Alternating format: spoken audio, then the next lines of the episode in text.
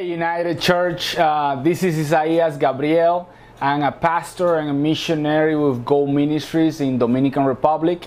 It's such an honor, a privilege, a pleasure to be able to, to share with you guys uh, today. Um, thank you, Aaron, for the invitation.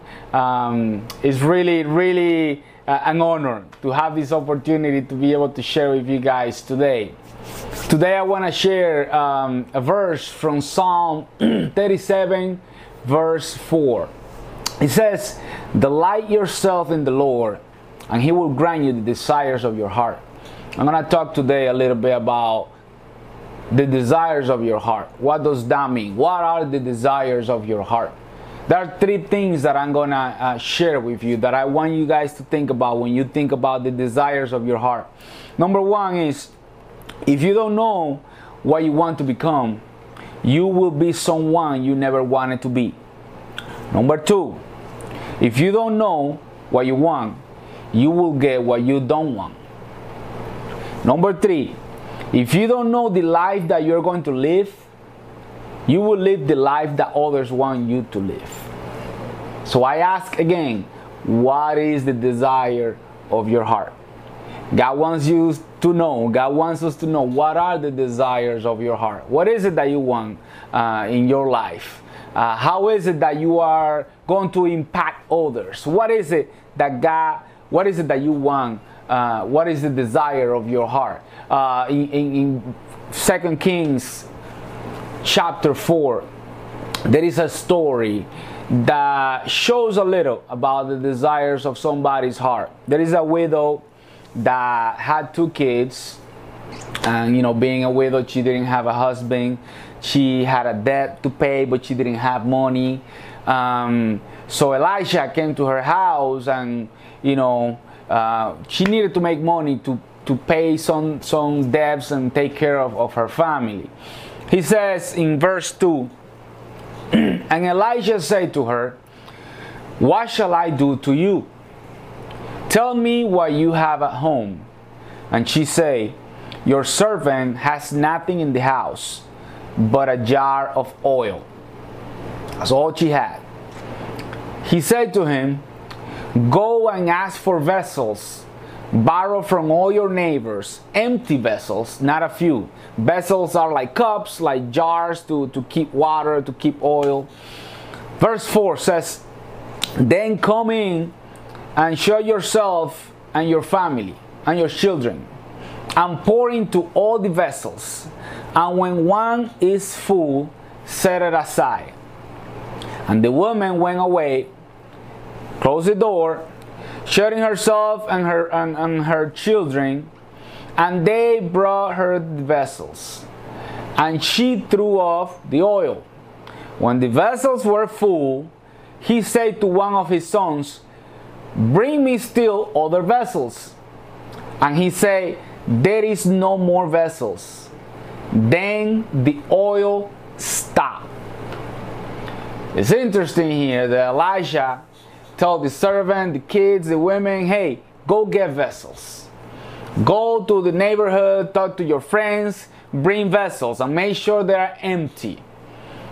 Uh, few things that happen in the story. One of them caught my attention is that Elijah never told the women what God was going to do for her. He only told her what God wanted her to do. Sometimes we want God to tell us the specifics. You know, what is it? Uh, uh, what is it that you want me, want me to do? Sometimes God asks us to do something and we want details. We are nobody to be asking for details. God is always asking us to do things and to have faith that He's in control. He knows what's best for us, and He's gonna take care of us. Like the story, uh, like this story with this widow. The oil stopped when the vessel stopped. Another thing that I want you to think about: they never ran out of oil. They ran out of vessels. So Elijah asked two questions in this story. What do you want me to do for you? And he asked, What do you have in your house? Basically, with what she had in her house, God showed up and did a miracle, did big things. I have seen so many times when there are people that are doing great things for God, but then there are other people that are wishing to have the gift that this person here has. Oh, if I only had that, I would be able to do this. But no, that's not true. God wants to do big things with what you have. Whatever you think is little in your hands, I have seen it become big and huge in God's hands. She says in this story, I only have in my house a jar of oil. And out of that jar of oil, they fill a bunch of vessels. And they never ran out of oil. What is, what is, what is God asking us to do today uh, for Him? What is it that, that He wants from us? You know, He knows what the desires of our heart are, and He wants to do His will using the desires of our heart. You know, the things that we do in ministry that we enjoy, that fills our heart, God wants, uh, wants to use that gift to be, to be a blessing to many people. Elijah did not tell her what God was going to do. He just told her what God wanted her to do. Um, sometimes we come to to church on Sunday and Unfortunately, many times you see church an hour service, two hour service if you're Dominican. you see that time as a truce. You're like, you know what? I have a lot of problems. I have a lot of stuff going on. I'm gonna go to church for an hour, and that be like a truce. But listen to this God doesn't want to give you a truce. Listen to this verse in Matthew 11 28. Come to me, all of you who are work and loaded, and I will give you rest. He doesn't talk about truce. A truce is temporary. In a war, you're fighting a war. That's temporary truce. You don't fight with your enemy for a period of time and then you're at war again. God is telling you, I want to give you rest, not a truce. Sometimes, you know, we have the mentality of fixing all the problems in the world and we are not doing it with God. You know, sometimes we end up working for God and not working with God. It's a big difference. God wants to give us rest. He understands that when we rest in Him, anxiety goes away, stress goes away, all the things that, that, that attack us from this world, rest, He gives you peace especially during this time. Not only in the United States, but in Dominican, we just had elections last weekend. It's a lot of political drama going on. Uh, there's a lot of race and political tension going on here in the States too. How are you handling that? How are you handling the year 2020? Nobody saw any of this coming. During this time, God wants to give you rest. He wants to give you peace. I was asking myself, you know, there are so many things uh, uh, our church, I, am very proud of, of our church because we have been we have been busy.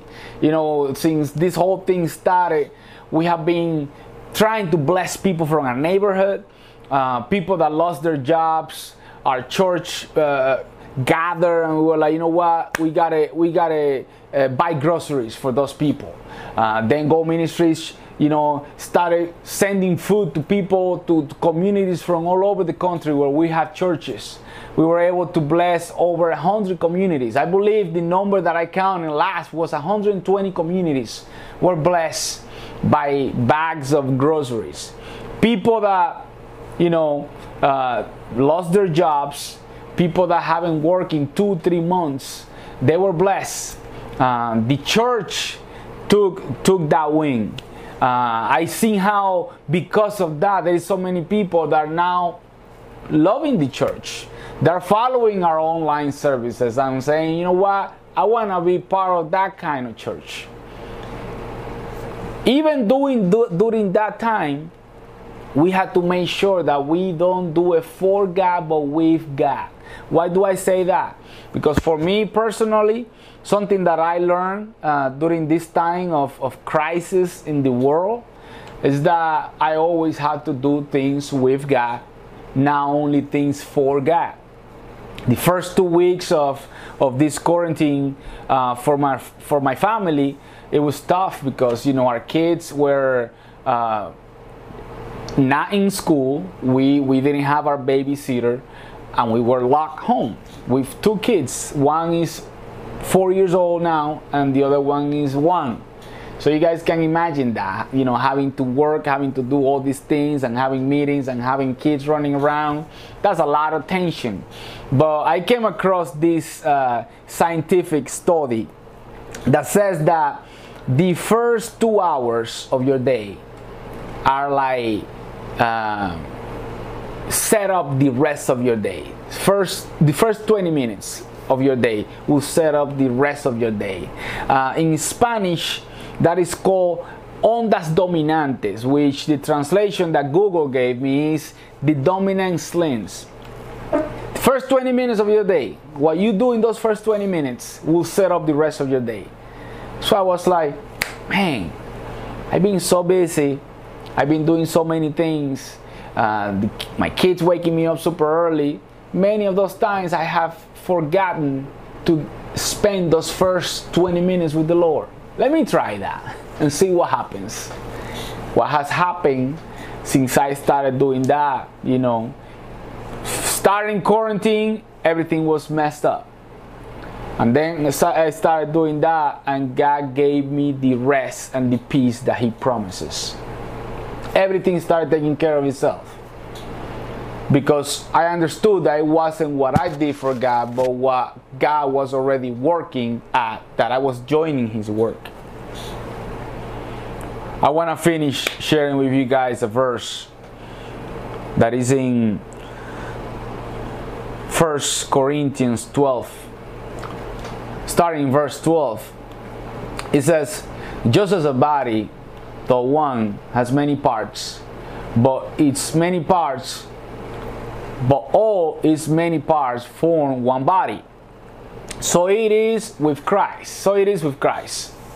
For we were all baptized by one Spirit, so as to form one body.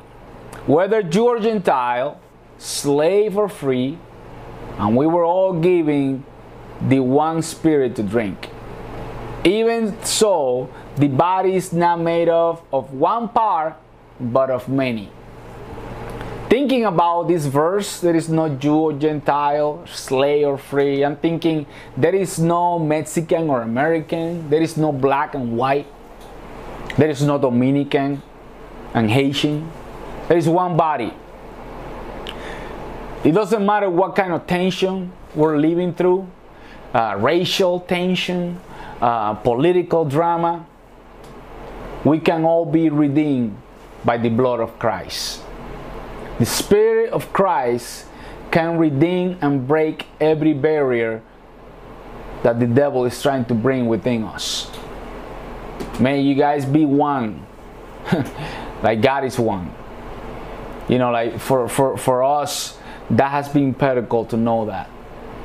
It's important to love one another and to remember those things. Whether Jew or Gentile or slave or free, we were all given one spirit to drink, even though the body is not made of one part but of many. Anything that divides us can be restored by the blood of Jesus. I'm blessed to be able to share with you this time and I encourage you guys in this moment of darkness in the world, let's be light. God bless you.